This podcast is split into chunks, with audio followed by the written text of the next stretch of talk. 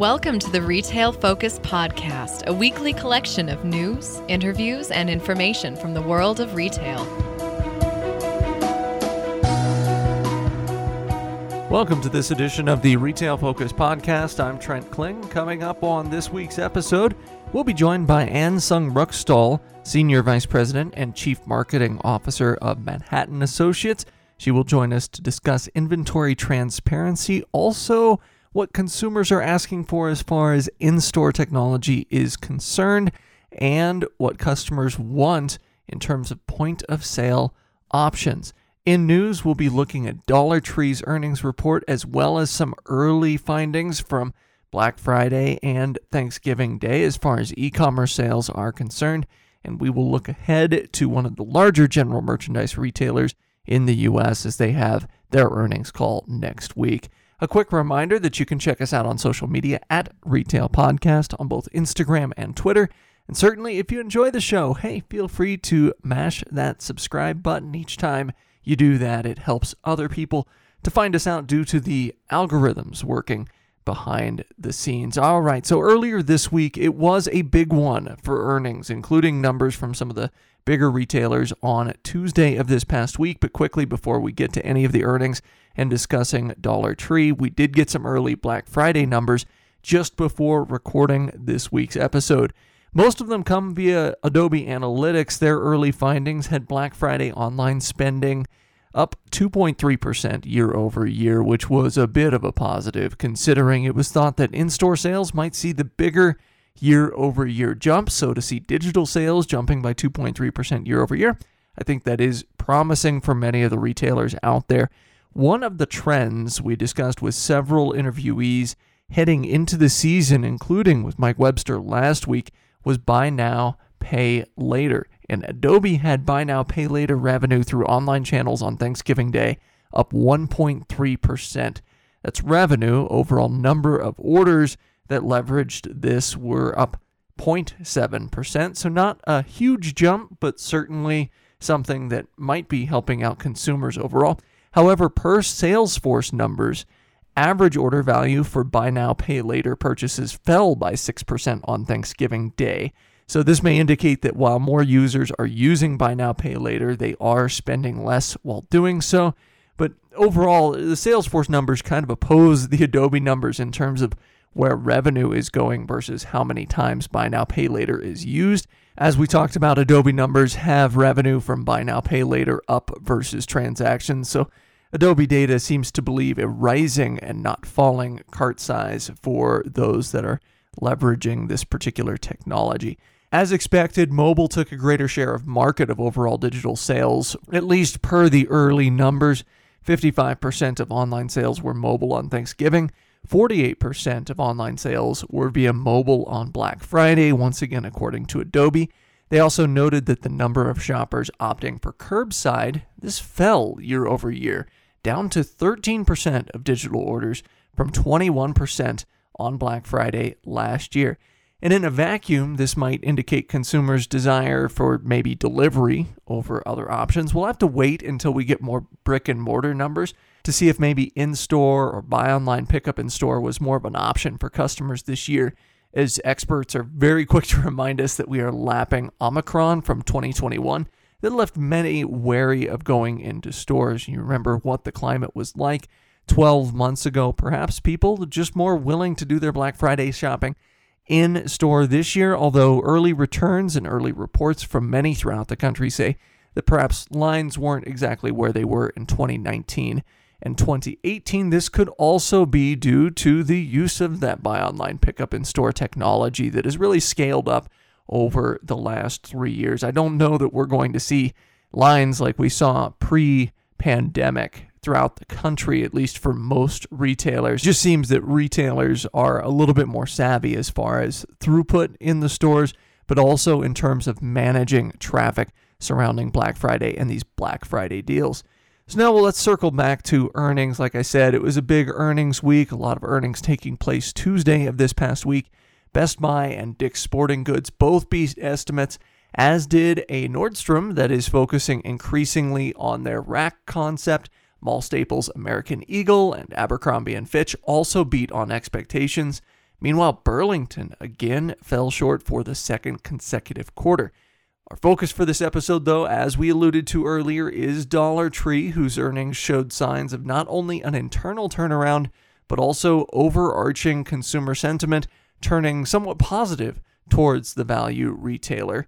And we also wanted an update on their price point experiments, not only the move to $1.25 at their flagship stores, but increased value offerings at Family Dollar as they start to anniversary some of the $1.25 price point increases at most of their stores. Now, as far as the $1.25 price point updates are concerned, didn't get many of those, but did get a lot of updates surrounding Family Dollar currently. So as we get into the numbers, Dollar Tree was expected to post earnings of $1.17 per share by analysts. They bested this mark by 3 cents with earnings of $1.20 per share.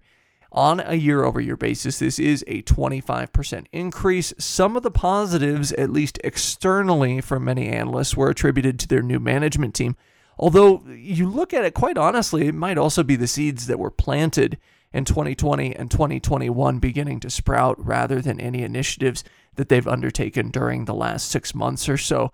Overall sales rose 8.1% company wide, and that was driven by same store sales increases at both of their banners. Of course, they own both Dollar Tree and Family Dollar. At Family Dollar, comps increased 4.1%.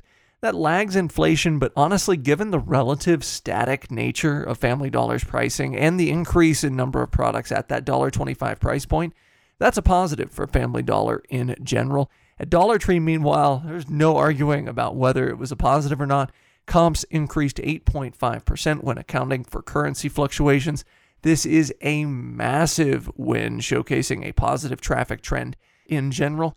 They also saw a slight benefit from new store openings and reservations in the quarter, as square footage increased by 2.7% company wide by quarters. And perhaps the biggest news, despite the sales jump at Dollar Tree, came from Family Dollar. That comp jump of 4.1%, that was their largest since the early days of the pandemic when you saw that stock up buying, the pantry stuffing from customers. Also, their comparable traffic rose for the first time in 12 quarters, signaling a few different things, but generally that their renovations, their addition of Dollar Tree aspects into stores, and their efforts to create lower price point options for customers, those things are winning, especially in rural markets where people don't have a whole lot of choice on where to shop and you're seeing maybe greater inflation, greater overall pricing in terms of the first pricing on the shelves at stores like Walmart.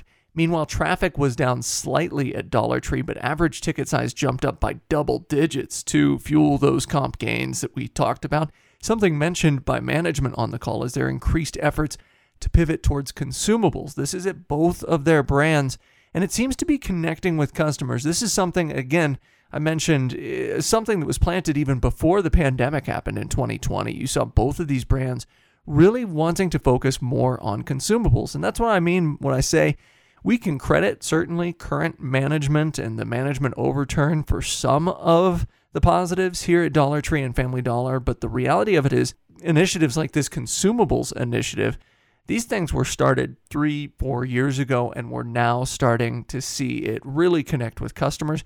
Family Dollar has always been more consumables heavy in their sales mix, but consumables share jumped for them by 40 basis points year over year to 79.1% in this year's Q3.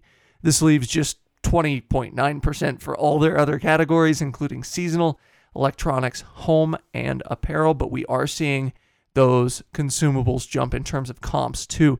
In terms of comps, consumables outperformed the rest of the store those comps jumped 4.7%, while discretionary comped still positive, but just 1.5% at Family Dollar. What this tells us is that customers are increasingly looking to Family Dollar for consumables categories. They're finding these categories appealing versus some of the other categories that they're selling in stores. And these are also some of the categories that maybe Family Dollar can control a little bit more for inflation too and keep those price points a bit more static in comparison to maybe local grocers or local stores such as Walmart. Dollar Tree, meanwhile, saw a 50 basis point jump in share in terms of consumables. So consumables now make up 46.2% of sales at Dollar Tree. The remainder, 53.8% of sales for Dollar Tree, come from seasonal and variety categories. In terms of comps, all categories at Dollar Tree comped out pretty well. Consumables did, however, see the better of that 9.3% increases for consumables, 8.1% increases for the discretionary categories lumped together. Now, positives to focusing on consumables the way that they are. Obviously, they're driving up sales. These are major sales drivers for both of these storefronts. Downside, decreased margins. Merchandise mix moves towards a greater portion of the lower margin consumables. You're going to see that margin eaten away. Now, Dollar Tree as a company, for both of the banners, was able to counteract this to pretty good effect, mostly through occupancy leverage. More sales on a per store basis means that with fairly stagnant rents, you're seeing them not maybe pay as much to occupy those spots based on sales numbers. They also saw better leverage for distribution costs, and they also mentioned setting higher initial prices. In other words, that $1.25 price point at Dollar Tree versus the $1 that you saw at most of their stores a year ago. And of course, the latter, that higher initial prices aspect, both taking place at Dollar Tree and Family Dollar, is an attempt to offset those initial cost pressures. Speaking of that $1.25 price point I mentioned earlier, we didn't get much of an update from them as far as how this initiative is going, other than the traditional stuff. We see customers enjoying the improved merchandise mix, etc., etc. They did confirm, though, that they now have improved sourcing ability, especially with price impacts on the purchasing end, and overall the timing of the $1.25 price point switch, you would have to think was a pretty positive one considering the amount of inflation we've seen in product sourcing over the last 12 months. Now, on the negative side, margin wise, there was higher shrink and also higher markdown activity in the third quarter, but in aggregate, they saw gross margin increase by 240 basis points. Another big win for the retailer, most of that coming by way of deleveraging those rent costs. One additional interesting thing they noted, and something perhaps to keep in mind for other retailers, is higher utility costs. This doesn't work into the gross margins at all because this is stored in the selling general and administrative expenses portion of their expenses but it's certainly something that retailers may begin to see the effect from as utilities providers particularly gas and electric begin to increase rates throughout the United States might particularly burn retailers in colder climates during the course of the winter. Additionally they as a company saw higher costs surrounding repairs and maintenance for the properties encumbered with those triple net leases that we talk about, where the retailer is responsible for repairs and maintenance. We've heard from stores and property managers now in several markets that maintenance costs and things such as even snow removal for those colder climates, those costs have spiked as much as 50% year over year as service providers, just like retailers, have struggled to find staffing. And so you're going to see those costs increase. And you're going to potentially see this really play into the fourth quarter and first quarter results of a lot of retailers who are going to see costs for not only utilities, but also their service providers that they use kind of skyrocket or at least go up in some way, shape, or form. We mentioned as a company Dollar Tree's 2.7% increase in selling square footage. Well, that was a result of them opening 102 new stores and expanding or relocating 20 stores. They did close 41 stores in the quarter. And unlike Dollar General, which has pretty much just been in expansion mode with very few closures, Dollar Tree continues to revisit their real estate footprint and adjust as necessary. This has been the case really ever since the Dollar Tree Family Dollar merger. And part of the adjustment for the company over the last two to three years has been to maybe revisit their plans to keep certain locations open or to close certain locations because they've seen success from the Family Dollar H2 renovations. They've seen success from the Family Dollar and Dollar Tree combo stores. In the early days following the merger, which is hard to believe, around seven years ago, they sought to install Dollar Tree stores in some underperforming Family Dollar locations, basically switching out the banner. If you had a Family Dollar that was underperforming, and the area met certain requirements internally, they would just simply pop a Dollar Tree in there, take the Family Dollar out. However, that process no longer seems to be the case.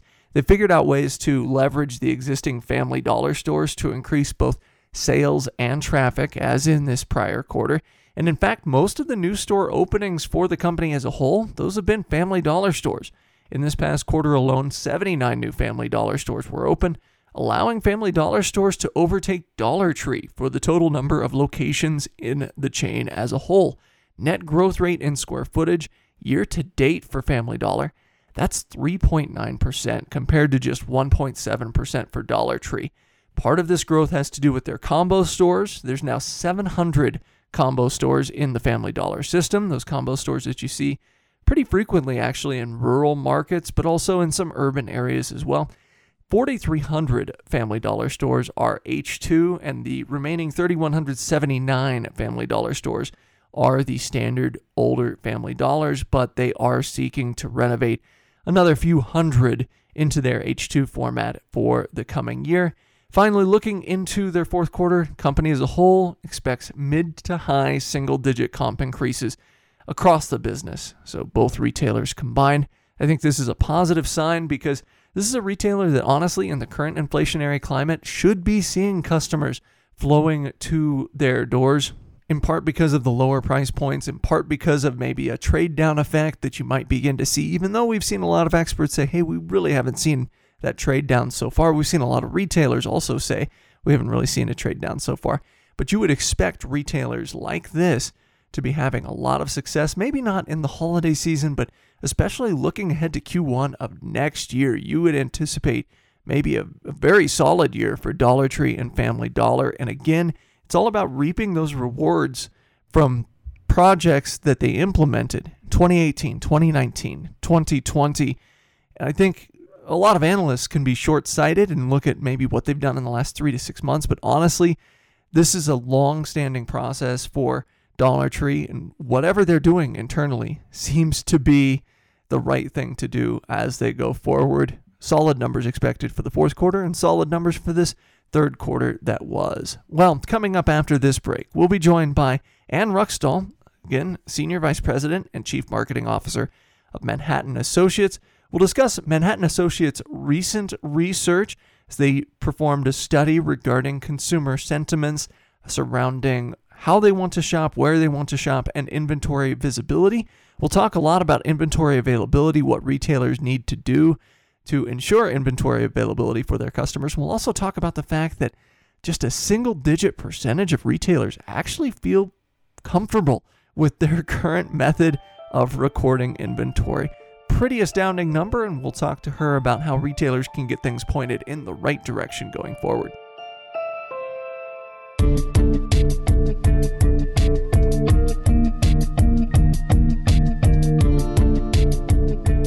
More than ever, retailers and customers are both discussing the importance of inventory transparency. This year alone, several big name retailers rolled out inventory counts to their websites and their apps. And while it appears as though Inventory transparency seems to be becoming table stakes in the 2020s.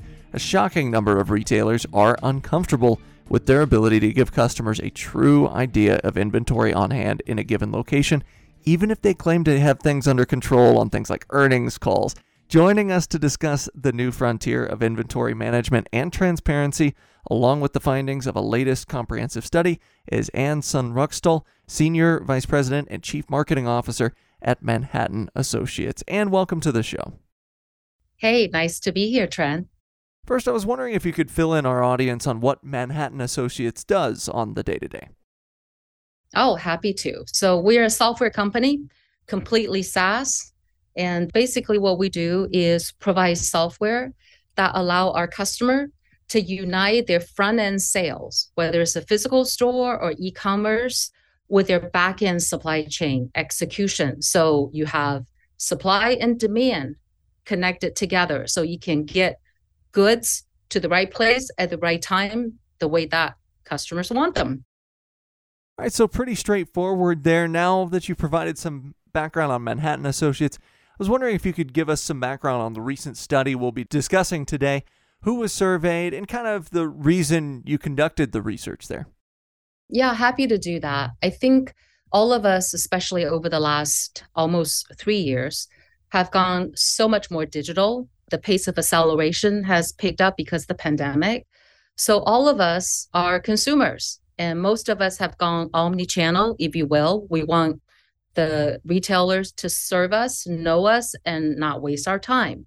So this survey is really to understand what the consumers' buying behaviors and expectations are.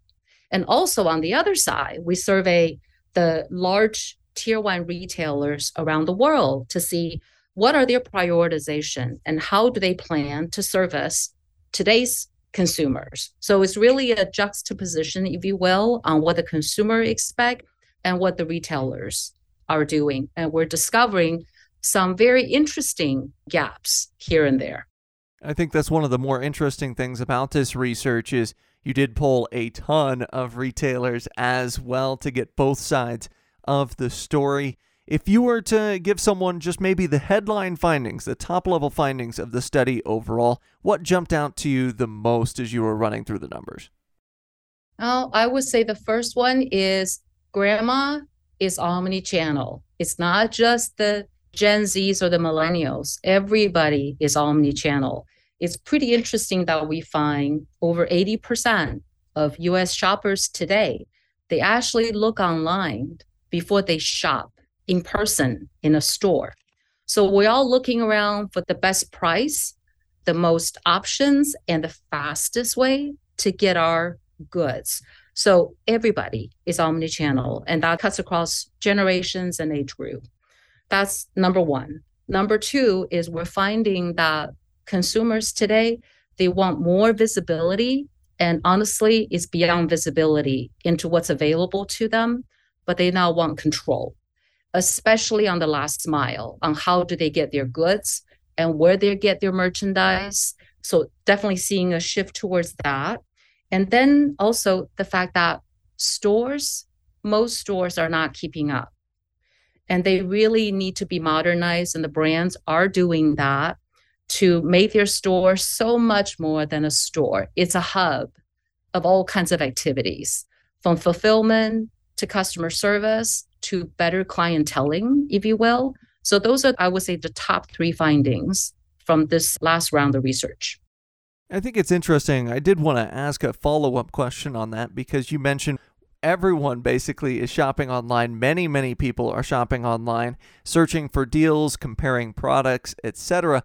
So that product presence is very important. And you mentioned, you know, retailers might not be keeping up. What's the most important aspect or maybe facet of that product presence online to ensure that transparency for the end consumer? Well, if I look at the statistics, 26% of the over 3,500 adults that we surveyed actually now expect the store associates to know the inventory and stock availability, whether it's at their current store, in a nearby store, and if the product is out of stock, they expect the sales associate to be able to order that product from the nearest fulfillment center and distribution center for home delivery and collection. So I would say this visibility expectation it goes beyond just self-service when you shop online that same expectation is now carried over to the store experience as well and then on the flip side when we ask the 700 retail senior managers what are they doing only 3% of the US retailers survey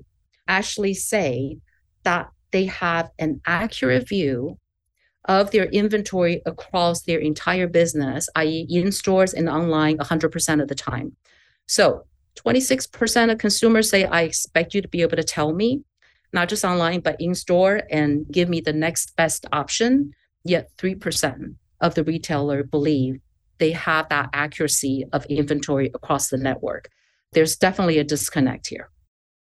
I think that 3% number, that's what jumped out to me the most about this survey is so many retailers pretend like they know what's going on with their inventory, but realistically internally, if you get them to answer honestly, they don't feel all that comfortable. I'm curious as someone that does this on the day to day, as someone that is working with retailers on the day to day regarding things like inventory availability and that transparency there, Where are the shortcomings for retailers? Why is it that 97% of retailers don't have a good finger on the pulse of their product inventory at the end of the day? Yeah, that is very interesting indeed. Well, I would say is multitude of reasons. It is be able to unite the data, which is the foundation to visibility, right? And not just uniting them, but have accurate view of where the inventory resides across your network. It's easier said than done. So that's one part of it. You got to have the confidence and what I consider to be the accuracy of promising that it is available at a certain place. And then the next part is the control part, which is the consumer also want to know not just visibility, but also for my specific order, how do I get that merchandise the way I want to very fast, right? So there's that whole concern and expectation on the last mile. It's very interesting that the consumers basically saying it's great that you give you visibility, which the retailers do need to be able to address. But two thirds of them actually say that, well, that's good to know, but until I get the goods the way I want it, right? They would like to have fulfillment options such as delivery dates, the different cost options, including a choice of couriers. So that's 69% of the consumer saying they care about that. And 80% of them actually say they want a combination of home delivery. And then 34% want to have an option to do contactless and curbside pickup options as well. So I would say it's beyond just visibility. You have to figure out how to get that to the consumer as well. So that is a challenge of our modern retail nowadays. You mentioned one of the pitfalls is, of course, getting the systems to work together. And we know retailers oftentimes will just add systems on systems. They don't always talk to each other, they don't always work together. I'm curious, what are some other common pitfalls that you see or that retailers experience just regarding inventory transparency and making sure their inventory is correct on the back end? So, this is where the technology part comes in. You have to have systems that talk to each other and can coordinate with each other. It's beyond just visibility, it's the execution and the movement of goods. So, I think one of the challenge that many retailers have is that you're as fast as your slowest link, if you will. So you may have visibility, but you don't know how accurate they are. And the technology people are using nowadays, from warehouse management to transportation management to order management, all the way to store operations, like point of sale, they all have to work in concert and they have to be able to pass information to each other and actually facilitate the movement of the goods as well. So this is where technology that are cloud-based, that are cloud native, which means that they are microservices based, they're API driven, so that data is connected and the execution, most importantly, is connected. So the goods can move from one point to the next. So that not only do you provide inventory visibility, you can actually promise availability of the delivery of the goods after all, you know, the whole inventory movement is the path to revenue. And you're not going to be able to book revenue until the customer receive their goods, right? So it is not just visibility, it is a technology that's underpinning that. It can be a facilitator or it can be a barrier. And I would say right now we're seeing the challenges of a lot of the legacy software that simply don't play well together. And as such, it's hindering your ability to deliver that inventory visibility as well as inventory availability. Some very interesting points there, particularly surrounding the legacy software, as you mentioned, maybe not really talking with one another. Now, apart from questions of inventory, you mentioned it in the early going. The study had a number of different questions for these consumers, had some interesting findings regarding point of sale or the front end as far as brick and mortar was concerned. What did customers say from the study about how they wish to check out in store once they have the product, once they have the merchandise, and they want to get on their way? Yep. What we're seeing here is digital self service is definitely gaining traction. And honestly, in some cases, we're wondering is checkout on the way out? So what we're finding here is that two thirds of the consumers would prefer to ditch the traditional in-store checkout. 29% say they prefer self-checkout on the shop floor. 12% would prefer scan and go via a store device or their own mobile phone. 6% would choose to check out with a shop assistant on a mobile device, so not at the traditional, you know, fixed point of sale terminal, if you will. And then I think Amazon Go style has trained many of us to literally have RFID everywhere that you just take the goods and you walk out and you recognize who you are, you're automatically charged. So we actually had 10% of our consumers saying they prefer that Amazon Go style, right? So we're seeing people preferring different ways to check out, and a lot of people would like to self-service. And here's an interesting fact trend is that we're finding a third of US consumer, they actually want to buy and check out on social media. I think this is the rise of the TikToks and Instagrams of the world. And they would like to be able to shop and check out right there on social media using Google, Apple, Amazon, Facebook Pay. Pick your, you know, payment of method. So we're definitely seeing consumer wanting to control more of not just the shopping, but also the checkout and payment process on their own. It's very interesting and becoming a lot more about meeting the customer where they're at, not just in terms of product, but also in terms of how they want to check out as well. At least as regards this survey and this study, as we look ahead to the first quarter of 2023, you know, returns are always such a huge subject after the holiday season. I was shocked in terms of the survey results to see how few retailers seem to have a truly omni channel reverse logistics process. It seems to me to be very logical to offer returns across your different platforms. But what did retailers say in your survey about return capabilities, both online and in store? So I would say about 50% can really do this return wise and reverse logistic across the different channels. So we're finding that just a little over half of retailers offer buy in store and return online. And then 55% actually offers buy online and return in store. So we have a ways to go with half of the retail population need to reach that 100%. So there is a limitation there for sure. Pretty astonishing numbers there as we head into 2023. Now we'll close out on this because obviously we are turning the calendar over to a new year here in just a few weeks. Can't believe it's almost the end of 2022 as you look throughout the retail landscape, as someone obviously that's involved with this on the day to day, what excites you most about 2023 as it pertains to the retail industry? Well, I do think, you know, we are possibly heading into a recession, depends on who you ask, right? So, how do you hedge against recession?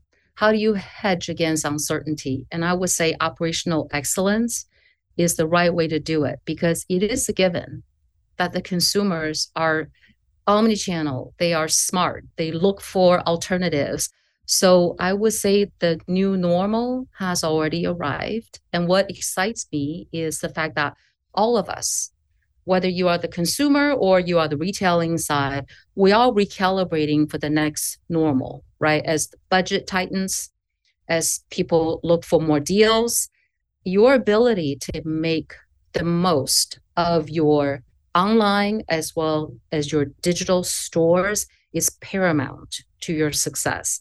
And I can tell you the store is no longer a store. As the pandemic calms down and as people go back in person, how you transform your store in 2023, and I would say way beyond that, is so important to a retailer's ultimate success.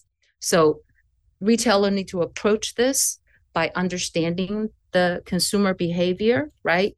From how they shop, how they expect services. All of us need to think about store.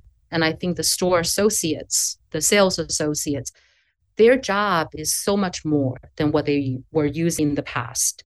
Now they are concierge service, they can do customer service. So they need to be empowered with information about the customers coming through that front door.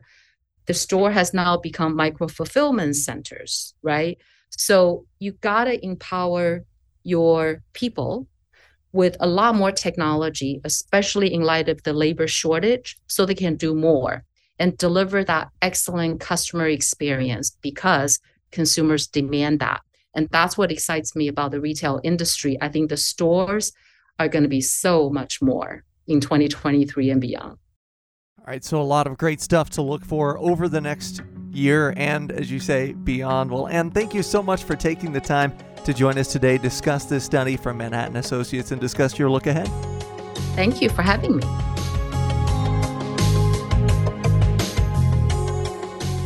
As always, we may have a position in or against companies we discuss on the podcast. Do not invest in stocks solely on the input of the podcast hosts.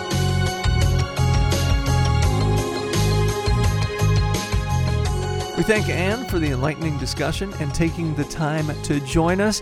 Since it is a holiday weekend, I hope everyone enjoyed the kickoff to Black Friday shopping weekend and everyone enjoyed their Thanksgiving. If you celebrate that, for those in America, we look ahead to the next month, but specifically, I'm going to be looking ahead to, well, Dollar General, actually.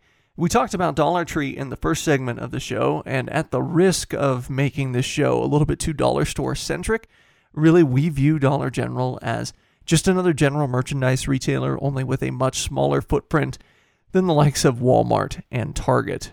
Now, the reason I'm looking ahead is they're scheduled to release their third quarter earnings on December 1st. And we've seen, obviously, the numbers from Dollar Tree and Family Dollar.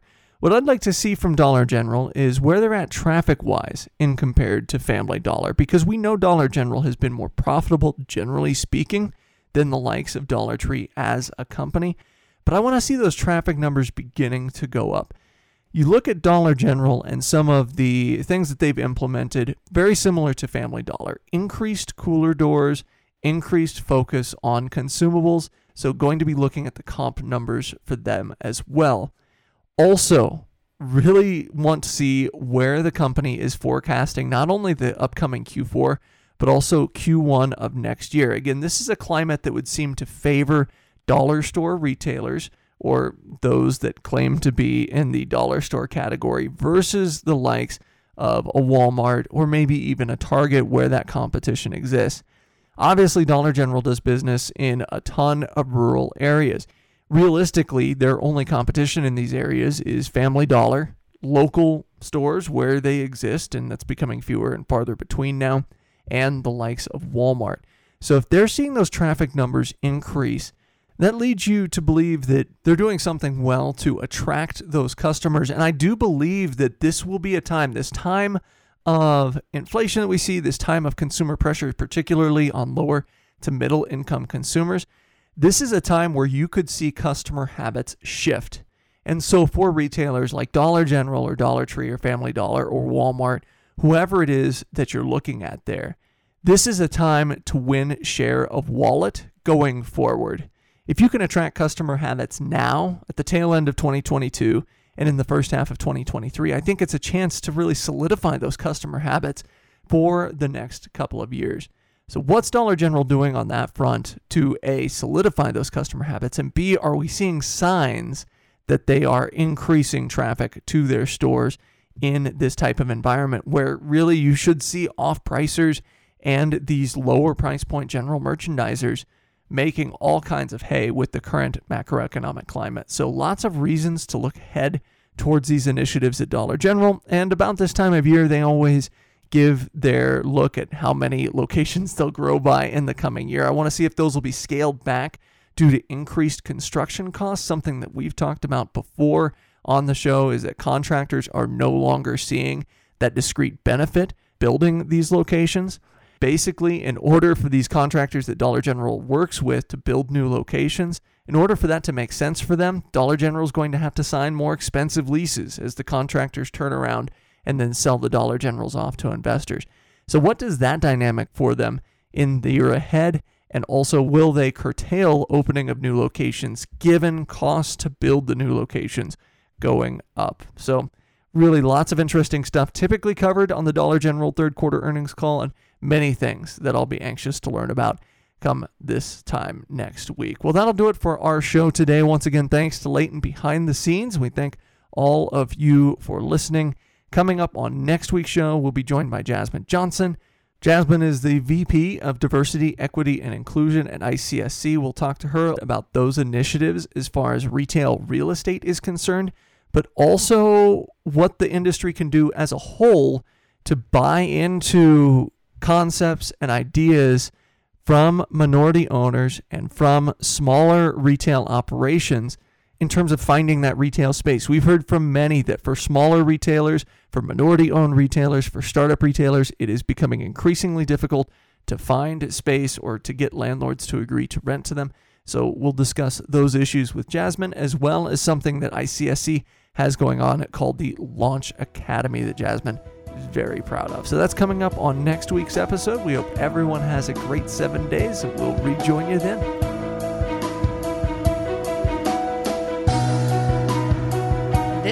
Been the Retail Focus Podcast. For more, visit our website at retailfocuspodcast.com and subscribe on iTunes or Stitcher. Follow us on Twitter at Retail Podcast.